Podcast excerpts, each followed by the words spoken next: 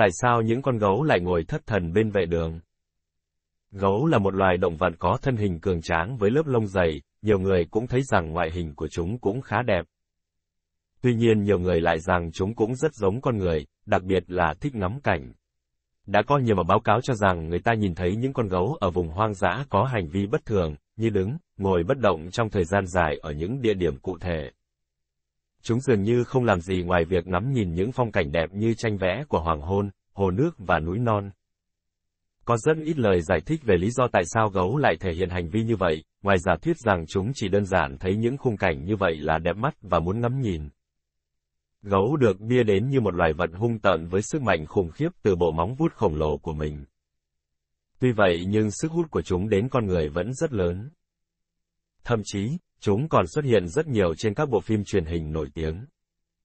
Vào những năm một nghìn chín trăm chín mươi, một cặp vợ chồng Maureen Enns và Jack Russell người Canada đã đến sống ở hồ Campaonai trên bán đảo Kamchatka, Nga. Phần lớn khu vực này là nơi hoang dã và không có người ở, để chứng minh quan điểm con người có thể chung sống hòa bình với gấu, một trong những sinh vật đáng sợ và bị hiểu lầm nhiều nhất trên thế giới. Họ đã nhận nuôi ba chú gấu nâu hoang dã mồ côi, tuy nhiên họ sẽ không nuôi dưỡng chúng như thú cưng mà thay vào đó là dạy chúng cách sinh tồn trong tự nhiên. Năm một nghìn chín trăm chín mươi sáu, Maureen bắt đầu nghi ngờ rằng những con gấu đã đào nhiều hang của chúng ở những nơi chúng có thể ngắm cảnh đẹp, điều này cho thấy chúng cũng khả năng nhạy cảm về thẩm mỹ.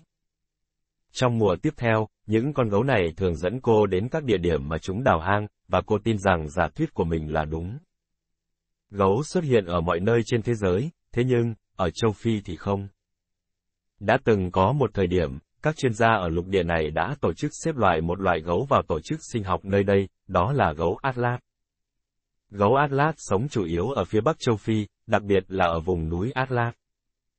Thế nhưng, chưa có ai thấy sự xuất hiện của loài gấu này và người ta tin rằng những con cuối cùng đã bị giết vào những năm một nghìn tám trăm bảy mươi. Trong vòng một tuần kể từ khi chúng tôi đến Campaonai cùng với những chú gấu con, tôi phát hiện ra chúng thường nằm cuộn tròn trong hang và quan sát thấy chúng đang thường ngồi yên để ngắm nhìn mặt hồ. Chúng tôi cũng phát hiện ra rằng tại những nơi có nhiều cảnh đẹp, chúng cũng sẽ đào nhiều hang hơn, cô viết. Giả thuyết của Maureen có đúng không? Gấu có thực sự có cảm giác về cái đẹp không? Mặc dù bản thân chúng ta không có bất kỳ bằng chứng khoa học nào, nhưng có một điều mà chúng ta có thể khẳng định chắc chắn là loài gấu rất thông minh.